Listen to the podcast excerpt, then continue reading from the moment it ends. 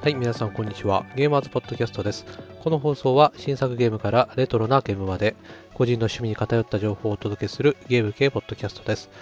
皆様の日々のゲームライフのお手伝いができればと思っております。お相手は私、最も神に近い男、乙女座バルゴの釈迦です。嘘です。嘘つきました。えー、乙女座っていうのは合ってるんですけどもね、えー、私、J ちゃんです。えー、ということでですね、えー、ちょっと先日、非常にですね、えー、腹が、腹が立つことがありまして、ちょっとね、皆様にも、ちょっとゲームとは関係ないんですけれども、えー、皆様にも気をつけていただきたいなということがありまして、ちょっと聞いていただこうかなというふうに思ってるんですけれども、で私ですね、えー、まあ、かねてから、セイントセイヤが大好きでして、このセイントセイヤのですね、フィギュアを集めてるんですけれども、ちょっと勘違いしてほしくないのは、ちょっと萌え系の、あのー、美少女系の、あの、フィギュアとか、そういうのは集めてないですよ。フィギュアを集めてるのはもう、このセイントセイヤだけなんで、その辺はちょっと勘違いしないでいただきたいんですけれども、えー、このセイントセイヤのですね、セイントクロスマイスシリーズっていうですね、えー、このフィギュアを集めてまして、まあ、あ各キャラクターにクロスを着せて、えー、ということで、非常にね、出来がいい、えー、シリーズなんですよ。まあ、そのクロスをオブジェ形態なんかにも、えー、できたりして、非常にね、あのー、出来良くて、ずっと集めてまして、でもこのシリーズですね、まあ、結構人気があるのと、あのー、出荷数があまり多くないっていうので、まあ、店舗に、えー、出荷されてもすぐ売り切れちゃうんですよ。で、手に入んないの困るんで、まあ、いつもだいたい Amazon で、まあ、予約してまして、えー、その人気ある中でも特にね、ゴールドセイント非常に人気ありまして、えー、ゴールドセイントに関してはすぐね、あのー、なくなっちゃって、で、まあ、発売日過ぎるとまたプレミアがどんどんついてきて、えー、結果的にいちまん超えてくるみたいな、えー、定価はだいたい、えーまあ、ろくせんとかななせんえんとかね、まあ、そんぐらいなんですけども、えー、毎回ね、予約するのが結構大変なんですよ。でね、今回ね、あのー、じゅうがつのにじゅうしちにちかな、えー、これに発売されたのが、この乙女座のバルゴの釈迦ね、ゴールドセイント。これ発売されまして、えー、これのね、予約がね、できなかったんですよ。えー、参ったなぁなんていうふうに思ってて、Amazon でも、あのー、品切れっていうふうになっちゃって、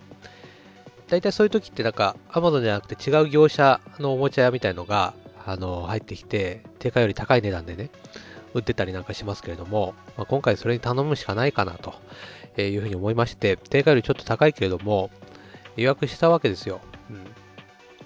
予約したんですけれども、なんか全然届かないんですよね、あの商品が。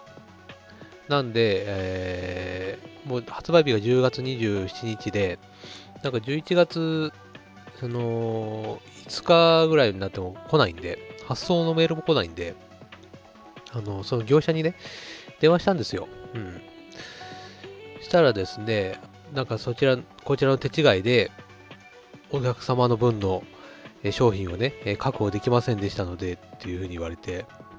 こっちも、はって言って、まあ、そん、え、ふざけんなよっていう感じだったんですよ。で、まあ、あの、ちょっとその時時間なかったんで、あの、またかけ直しますなんて言って、で、まあ、向こうも、あの、全力で確保しますので、なんて言って。で、ちょっと、あの、仕事終わってからもう一回電話かけて、そしたら今度はね、なんか、そのメーカーに問い合わせたら、もう品切れなんで、お客様の分の商品をもうこちらでは確保できませんので、キャンセルさせてくださいっていうふうに、ほざきやがってですね。まあ、ふざけんじゃねえって言ってなんだそれっていうね、あのー、別の他のところで予約すれば別に買えたわけで、たまたまね、あのー、そこの業者に当たっちゃっただけで、うんでもうね、他のところで買ったら値段も上がっちゃってるし、全く連絡 し, しないでね、じゅういちがつのいつかまで放置しといて、キャンセルってなんだそれなんつって、こっちもだいぶごねたんですけど、まあ向こうも全然ね、えー、まあこういったことある程度多いみたいなんで、あのー、全然まあ保証しようともしないし、まあ、電話 し, あのしててもなんか時間の無駄みたいだったんで、まあいいやと思って他のところでなんとかね、ある程度せんえんぐらい高いぐらいの、まあ、値段で、えー、買えたんでまあいいかっていうことになったんですけども、まあ最近本当にこういったネットショッピングっていうのは非常に便利で、特に本とかゲームとかね、そういったあの服とかやっぱり、えー、見て着てみないとちょっとね分かんないっていうところありますけれども、もう買うって決まってるものっていうのはね、えー、どの商品買っても同じものはやっぱりネットショッピング特にね本当に便利で、まあ、家にいながらにして、えー、届くわけで本当に便利な世の中になったなというふうに、えー、思うわけですけれども、えー、やっぱりねそういった便利な反面ちょっとね、えー、気をつけないといけないっていうところがあるのかなっていうふうに再し、再認識させられた出来事でしたね。やっぱり本当に欲しいものっていうのはこういったネットショッピングじゃなくて、そういったものに頼らないで実際に、えー、実際の店舗で予約して、まあ、買った方がいいのかななんていうふうに、えー、思いましたので、まあそんなあのー、こういったトラブルね、まあ結構あるっていうことなんで、あのーまあ、皆様もね分かってるとは思いますけれども、まあ気をつけてくださいということでですね、まあ、オープニングからですね、まあ、完全に愚痴りましたけれども、ちょっとねあまりにもムカついたんでちょっとねお話したかったということで、申し訳ありませんでしたということで、一旦 シーエム を挟んでからだいじゅうにかいゲーマーズポッドキャスト始まります。タコラジは私おっさんゲーマーの鍋がお送りするおっさんによるおっさんのためのビデオゲームポッドキャストです。懐かしのゲームから最新の洋ゲーまで、おっさんゲーマーならではの視点でお届け。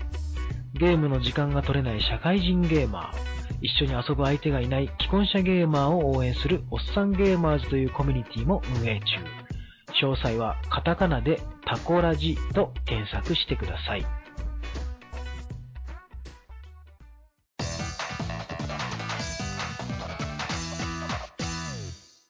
はい、では本編参りたいと思います。えー、今回はですね、えー、前回、えー、予告した通り、ブレイブリーデフォルト、えー、サブタイトルフライングフェアリーについてですね、えー、お話ししたいなというふうに思います。えー、こちらブレイブリーデフォルトはですね、えー、スリーディーエス、Nintendo スリーディーエス で、えー、発売されまして、えー、発売日がじゅうがつのじゅういちにち、えー、もう結構経っちゃいました。すいませんでした。えー、価格がろくせんきゅうじゅうえんとなっております。もうですね、だいぶ人気があって、えー、まあいろんな店で品切れ状態が続いてるっていうね、えー、話で非常に私も嬉しいですけれども、えー、こちら開発がですね、シリコンスタジオというところですね、えー、そして発売がスクエアエニックスと、えー、なっております。でこちら以前ですね、えー、Nintendo ディーエス の方で、まあ、光の四戦士、ファイナルファンタジーガイデンというね、タイトル出ておりましたけれども、えー、そのタイトルの、まあ、スタッフ陣による新作 アールピージー ということで、えー、タイトルにですね、今回、ファイナルファンタジー、エフエフ っていうのを抜いたということでですね、個人的には非常にね、まあ、評価したいなというふうに、えー、思います。えー、それでいて、まあ、初週じゅうよんまんぼん。ということで、えー、かなり頑張ったんじゃないかなというふうに思いますね。まあ、前作の光の四戦士に関しては初週じゅういちまんぼんでしたから、あ本体のね販売台数、あの普及台数考えてもだいぶ頑張った数字なんじゃないかなというふうに、えー、思います。で エーアール アプリとか、まあ、あの体験版なんかをですね、まあ、何度も何度も配信しておりまして、そういったことでユーザーの、ね、意見を、えー、柔軟に取り入れることで、えー、非常に、ね、クオリティが高くなってるんですよ。まあ、こういったプロモーションがですね、売り上げにつながったんじゃないかなというふうにも思いますけれども、えー、私もですね、まあ、最近のスクエアエニックスなんか本当に信用なりませんし、えー、正直光のよんせんしは微妙だったんで、最初はスルーしようかなというふうに思ったんですけども、えー、最後に配信された体験版をやった時にですね、えー、かなりね、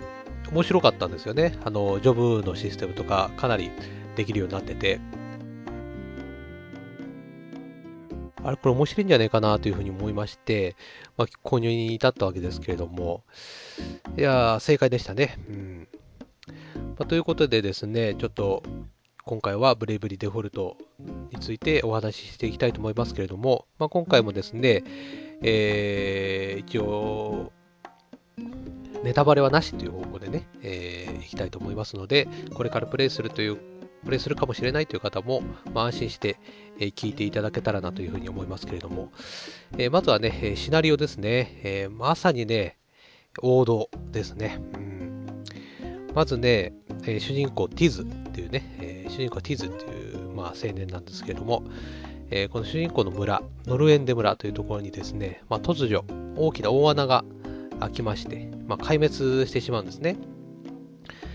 そして一人生き残ったティズはですね、まあ、その大穴の前で、まあ、ヒロインである、まあ、風のクリスタルの巫女であります、えー、アニエスというですね、えー、女の子と出会うわけですね。そして、まあ、世界にはですね、このよっつのクリスタルが存在して、まあ、それらがですね、えー、闇に覆われてしまったことが原因で、この大穴が開いてしまったかもしれないということをですね、えー、知るわけですね。そしてですね、まあ、ティズは風の巫女アリエスと一緒に、まあ、クリスタル、クリスタルを解放する旅に出るっていうね、えー、お話なんですよ。もう本当王道でしょ、うん、このクリスタルを、闇に覆われてしまったクリスタルを解放していくっていうね、ヒロインと一緒にね。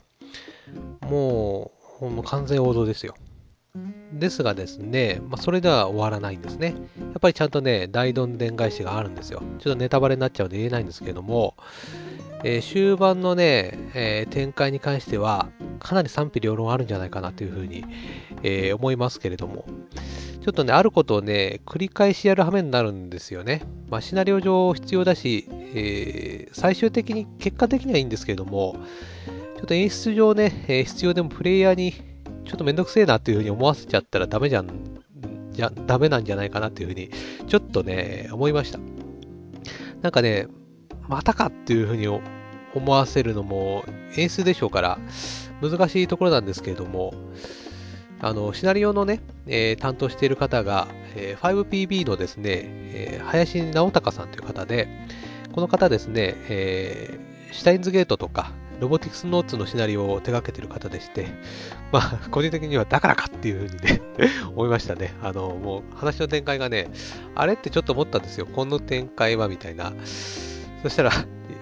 だからかっていうね、えー、感じでしたけれども、まあ、プレイした方はね、だ多分わかると思いますよ。うん、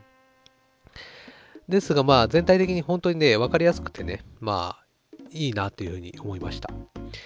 そして、グラフィックですけれども、まあ、キャラクターデザインに関してはですね、ファイナルファンタジータクティクスとか、えー、伝説のオーガバトルとかね、えー、ベイグランドストーリーで有名な、えーはやえー、吉田明彦さんという方ですね。えー、このキャラクターがですね、まあ、デフォルメされて非常に可愛らしい感じになっていて、それがまあ スリーディー ポリゴンでまあ描かれているというふうになっておりまして、まあ、映像としてはですね、まあ、スリーディーエス ではまあ特に、えー、綺麗というわけでもなく、まあ、普通かなという感じですが、まあ、非常に見やすくていいんじゃないかなというふうに、えー、思います。えー、それと同時に、まあ、戦闘シーンなんかの演出もですね、えー、ちょっと魔法とか必殺技とか召喚魔法とかね、いろいろありますけれども、どれもちょっと地味かななんていうふうに、えー、私は思いましたね。もうちょっと、えー、派手でもよかったんじゃないかなっていうふうに、えー、思います。えー、ですがですね、この連続で攻撃して、昔 あ, ありましたよね、ファイナルファンタジー の, あのファミコン時代とか、あの何回もあの武器でシャシャシャシャシャシャっていう攻撃して何ヒットみたいな、えー、演出はですね、本当に昔のファイナルファンタジーを思い出して非常に好きですね。そして、えー、音楽ですけれども、こちらですね、えー、サウンドホライズンのレボという方がですね、ビージーエム の担当をしているんですけれども、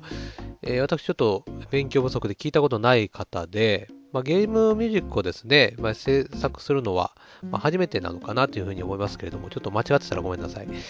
えー、フィールド曲とかね、まあ、戦闘曲とか、えーまあ、戦闘曲の後のジングルなどですね、非常にね、この作品にマッチしていていいんじゃないかなというふうに思いますね。そして耳にもね、残る曲が多いし、メロディーラインがね、しっかりしていて、本当に アールピージー の音楽っていう感じが、えー、してですね、好感が持てますね。まあ、正直、あのー、植松信夫さんとかね、えー、そういう方が担当していたらどうなったのかななんていうふうにはちょっと考えずにはいられないんですけれどもね、うん、ちょっと植松さんが担当した、ねえー、曲もね、久々に聴いてみたいなというのはありますね。でも非常に音楽、うん、いいなというふうに思いました。そしてシステムですけれども、えー、システムはやっぱりね、このジョブシステムですよね。えー、ファイナルファンタジーのスリーとかファイブとかでおなじみですね、このシステム。ね、私大好きですけれども、ね、まだ初めはあのすっぴんで、えー、始めまして、ね、ファイブの時ありましたね、すっぴん。スリーの時はちょっと玉ねぎ剣士でしたけれども、えー、これがですね、アスタリスクというですね、ジョブの力を司る石のようなものを、えー、所持するね、えー、ボスみたいのを倒すことで、えー、その対応した、えー、ジョブにチェンジすることができるようになるんですけれども、ファイナルファンタジーではおなじみのね、ナイトとか、えー、黒魔導士、白魔導士、モンク、ね、赤魔導士とか、いろいろと、えー、いますけれども、まあ、経験を積むことでですね、いろいろとアビリティを覚えていくんですけれども、まあ、例えば、まあ、戦闘中に使うことができる、まあ、コマンドとしてはですね、なんかブンドルとか、そういったものとか、えー、エイチピーじゅっパーセント アップとか、そういったパラメータをアップさせるものだったりとか、いろいろとあるんですけれども、えーまあ、今作面白いのは、今回ですね、ジョブコマンドというのを設定することができるんですけれども、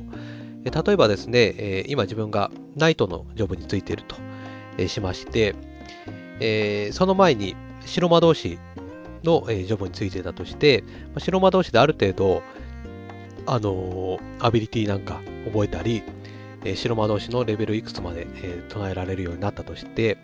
その後にナイトに転職して、ジョブコマンドに白魔導士を設定したらですね、えー、ナイトでありながら白魔法を使うことができたり、それにプラスしていろんな職業に転職することで覚えたサポートアビリティというものを、えー、設定なんかしたりして、非常にね、カスタム、カスタマイズ性が高いんですよね。えー、あれこれね、考えるのが非常に、えー、楽しい、えー。単純にね、自分が強くなっていくのがやっぱりね、楽しいんですよ。うん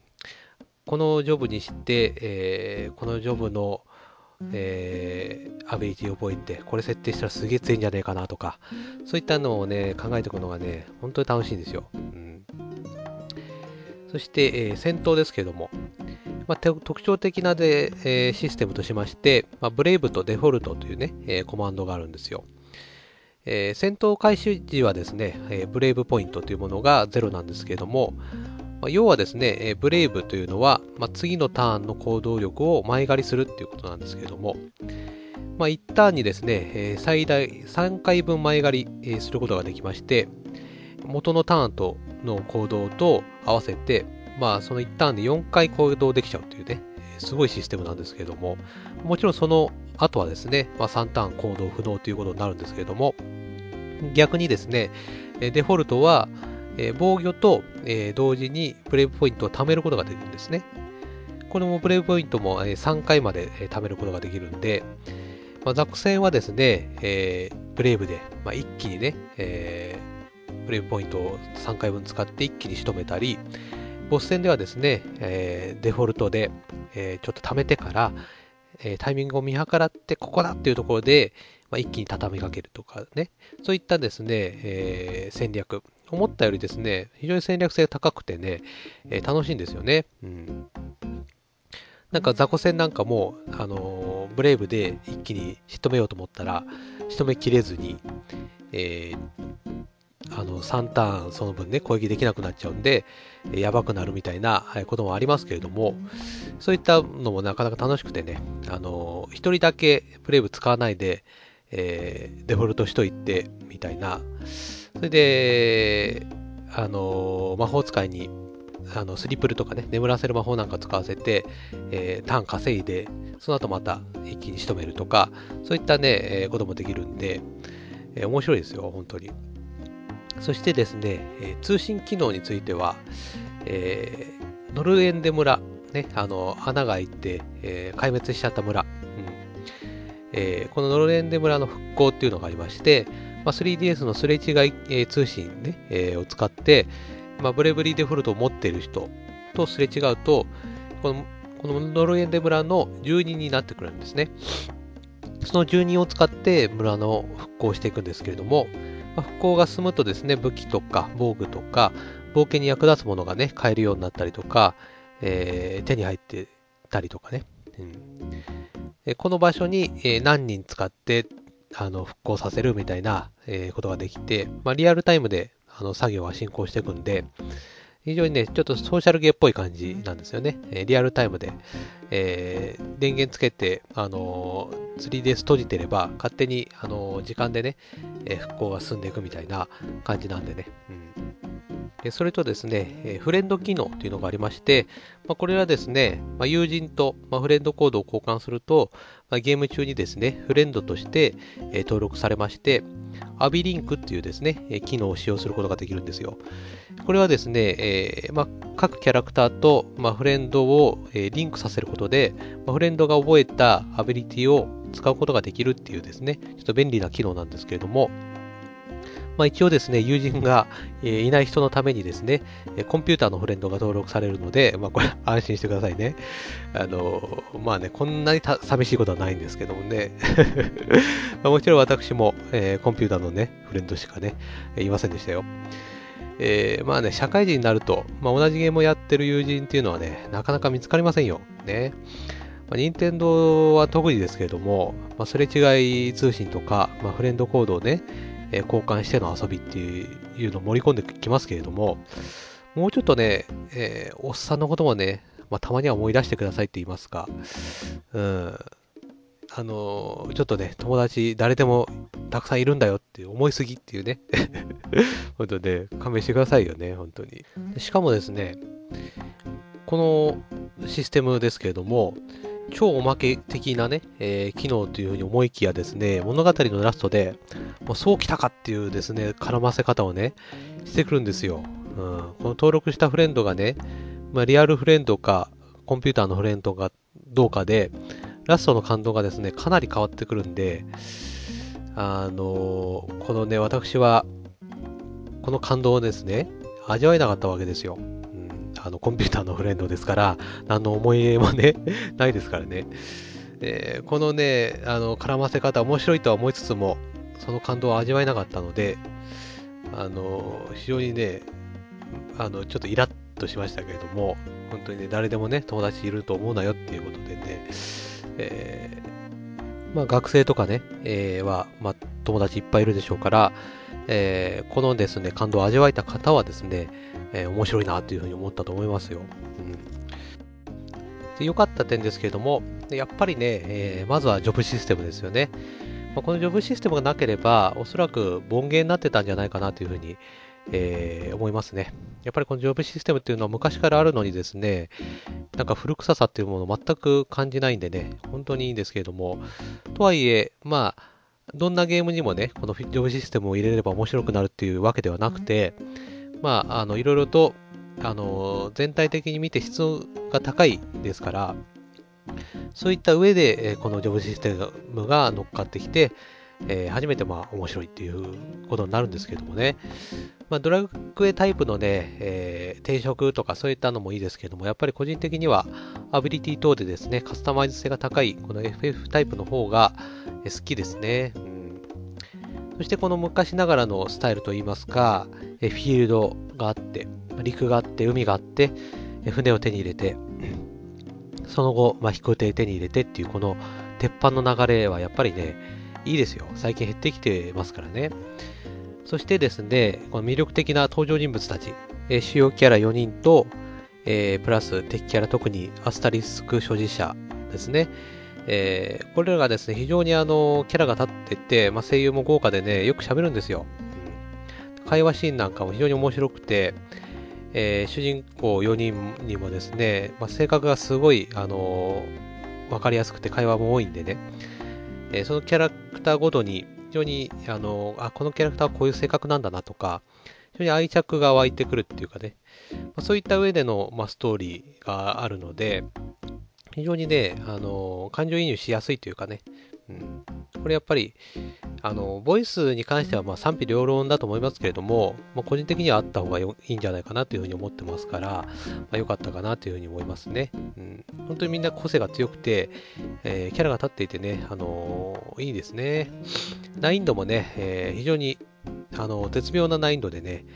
えー、いい感じですよ。うん、そして、えー、地味に良かったのは、まあ、左手だけでもですね、ある程度のことは操作できるようになってるんですよ。うん、あのー、やっぱりロープレイとか、あのー、ね、えー、レベル上げなんかで、あのー、地味な作業が続くことってありますから、そういった時にね、ちょっとめんどくさがり屋はね、左手だけで、えー、この、えー、スライドパッドでキャラクターを動かして、あの下の十字キーの右で決定、左でキャンセルみたいな、そういったことができるようになってるんで、あの結構ね、これ地味に便利だなというふうに思いました。そしてね、あの最近の アールピージー でよくありがちな、くだらないサブクエで水増ししたりね、そういったことしてないんで、メインの、えー、ストーリーだけでね、大ボリュームですから、これもね、非常にいいかなというふうに思いました。で逆にですね、えー、不満点ですね、えー。不満点はですね、ちょっと戦闘シーン、これちょっとダサいですね。うん、正直、もうちょっとカメラ引いた方がいいんじゃないかなっていうふうに思いましたね。なんか、キャラクターの動きもね、まあちょっと可愛い感じになってるんでしょうがないかなとも思いますけれども、もうちょっとね、あの、ね、デフォルメされた可愛いキャラクターでも、もうちょっとカメラ引いて、見せ方変えればもうちょっとかっこよくなったんじゃないかなというふうに、えー、思いますね。なんか召喚魔法なんかもね、えー、ファイナルファンタジーとちょっと差別化しちゃったのかな。あのー、イフリートとかシバとかラムーとかその辺使えばいいのに、ちょっとね、なんだこりゃっていう感じの召喚魔法でしたね。えー、あとはね、あのブレイブとかデフォルトとかのシステム上ですね、一旦であの選択する項目が非常に多いんで、ボタンをね、あの押しっぱなしにした時の決定される速さ、これ上げてほしいんですよ。ちょっとね、伝わりにくいと思いますけれども、プレイした人ならわかると思うんですよね。レベル上げとかそういったので、えー、同じ行動をすることが多い時に、もうちょっと早くポンポンポンポンポンって決定してくれよみたいな、ポンポンポンって感じなんで、ちょっと遅えなっていうふうに思ったんですよね。あとですね、あの、良い点でも言いましたけども、この昔ながらのスタイルっていうのはいいんですけども、世界がちょっと狭いかなっていうふうに思いましたね。あの、このストーリー上しょうがなかったんでしょうけれども、船を手に入れてもですね、非常にね、自由度低いんですよ。行けるところが決まってるっていうか、なんか、世界を冒険している、ちょっとワクワク感みたいなね、えー、ほ, ほぼ活躍しないんです、船って。あの、一箇所二箇所ちょっとね、移動するぐらいで。で飛空艇をね、手、手に入れる速さ結構速いんですよ。すぐ手に入っちゃうんで、でそれでいて、世界を飛び回っても、あんまりね、特に何の発見もなくて、なんか世界を探索する楽しさに若干欠けるかなっていうふうにね、えー、思いましたね。せっかくでこのいいあの昔ながらのね、えー、スタイルなんだから、もうちょっとね、あの行かなくてもいいところとか、そういったもの、あの結構これ言い過ぎですけどね、私ね。やっぱりね、ロープレイ、そういった、あのー、あ、ここ何があるんだろうとか、そういった楽しさね、ないとね、って思うんですよね。うん、あとね、ちょっと大人の都合でしょうけれども、あのー、ここに行こうとか、あのー、やっぱりね、私いろんなとこ行っちゃうんですよね。えー、あのー、物語とは関係ないとこに行こうとしちゃうんですけれども、そのたびに、ここには用はないなっつって勝手にあのもたらされるみたいな、本当にこのゲーム上大人の都合といいますか、こういったものは若干ね、あのー、気分が萎えるんでね、どうか、どうなのかなっていう、生かしてくれればいいじゃんっていうね、敵が強くて殺されればいいじゃんっていう思うんですけれども、いかがでしょうかね。まあ、あとはですね、いいところでも言いましたけれども、この会話シーンね、あの非常にキャラクターが立っていて、あのー喋るんでいいんですけども、ちょっとね、長えなっていう風に各イベントがね、もう早く先済ましてくれよってちょっと思っちゃったところがあるんですよね。もう会話長えよ、早く戦えよみたいな、あのところ結構ありました。な, なんかまあ、制作者側としてはちょっと見せか、見せたかったところなんでしょうけども、うん、あのちょっとね、多分ね、あの結構思った人多いんじゃないかな、長えなっていうね、イベントが。うん、早くさ先進めさせてくれみたいな方に思っちゃったことが結構多いんで、この辺はあのやっぱバランスなんでしょうけど、会話少なすぎてもあれだし、長すぎてもあれっていうのがありますから、まあ、若干ね、えー、これはまあ個人人それぞれでしょうけど、個人的にはちょっと会話が長えかなっていうふうには思いましたね。ということで、まあいろいろと話してきましたけれども、ちょっとまとめますとですね、本当に近年稀に見るスクウェア・エニックスの名作 アールピージー というふうになりましたね。えー、ファミコン、スーファミ時代のですね、スクウェア作品をね、彷彿させる、えー、出来となっております。えー、ファミコン、スーファミ時代にね、えー、ゲームに熱中していた方はですね、とても懐かしさみたいなものを感じながら、えー、プレイすることができるでしょうし、まあ、だからといって、えー、古臭いわけでは全くなくて、うまい具合に、えー、現代的な、えー、システムになっておりますから、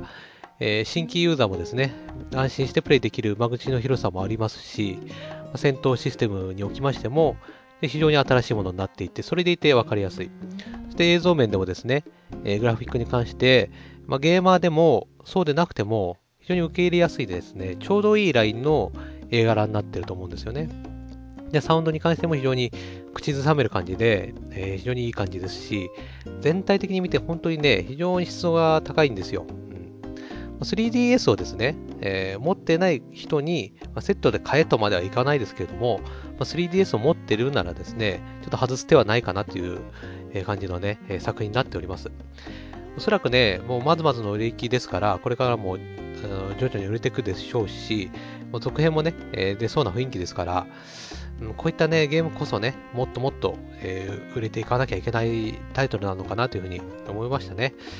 まあ、とはいえですね、まあ、私もちょっとおっさんになっちゃったのかな。うん、このゲームがね、じゅうねんご、にじゅうねんごに面白かったゲームとして、まあ、語り継ぎたいかといえばですね、ちょっとそこまではね、いかなかったかなというね、いう印象なんですよ。ちょっと残念ながら。もちろんね、今の、えー、小学生とか、えー、中学生があのリアルタイムにですね、えー、プレイした場合はもちろんあの評価が変わってくるでしょうけれども、やっぱり我々がプレイしたあの昔ね、小さかった頃に、えー、体験して面白かったファイナルファンタジースリーだったり、えー、ドラゴンクエストスリーとかね、そういったものをプレイした時のそういったものをプレイした時に感じた感動とかっていうものは、やっぱり思い出補正とかね、美化された部分が非常に大きいので、まあ、それを求めるっていうのはあの完全に野暮なんでしょうけれども、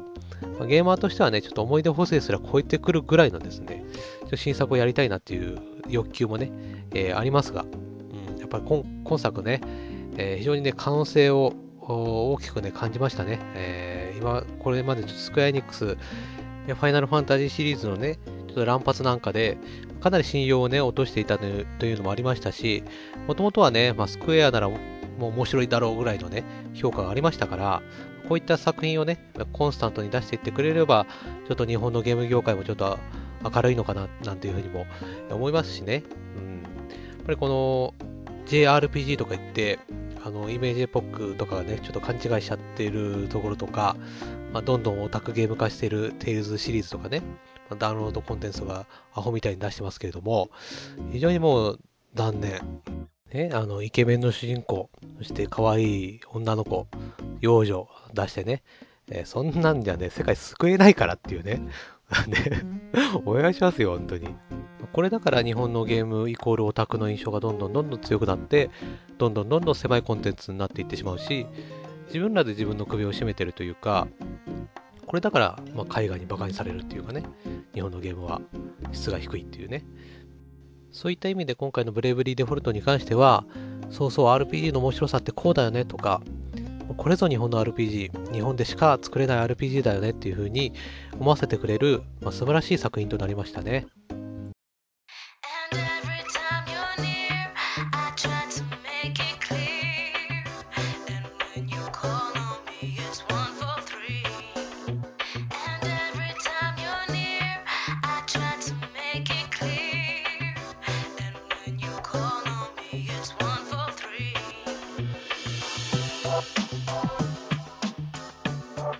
はい、ではエンディングです。えーと、最近ですね、えー、タコラジのなべさんがですね、あのー、基本者ゲーマーとか、まあ、社会人ゲーマー、周りにね、えー、一緒にゲームをやる人がいないっていう、えー、方のために、おっさんゲーマーズというですね、あのー、ツイッターのアカウントを取得してですね、そ、そこの中で、まあ、お互いに、まあ、声かけ合って、えー、これやりませんか、あれやりませんかということでですね、えー、そういったことをやってるんですけれども、非常にね、えー、結構盛り上がってるみたいで、ね、主にあの エフピーエス 関連ね、やってるみたいなんでね、私ちょっとあのー、エフピーエス 最近ね、持ってないんですよね、なんもね。だからあのー、正直ね、あのー、なべさんのあのツイートを見つつね、あ俺もちょっとやりてえな、一緒にやりてえなっていうふうに思ってるんですけども、なんせ エフピーエス を持ってないっていうね、えー、ことになっておりますから、なかなか参戦できずにいるんですけれども、またね、ちょっと私も エフピーエス をなんか買ったら一緒にね、やらせていただきたいなっていうね、仲間に混ぜていただきたいななんていうふうに、えー、思ってる今日この頃ですけれども、もうすでにですね、おっさんゲーマーズの、えー、フォロワー数もはちじゅうにんをね、超えて、非常にね、えー、素晴らしいなというふうに思いますけれども、まあ、おっさんゲーマーの鏡ですよね。うん、それに対して私はというと、まあ、一人でね、えー、夜な夜なダークソウルをねぼちぼちプレイしてるわけですけれども、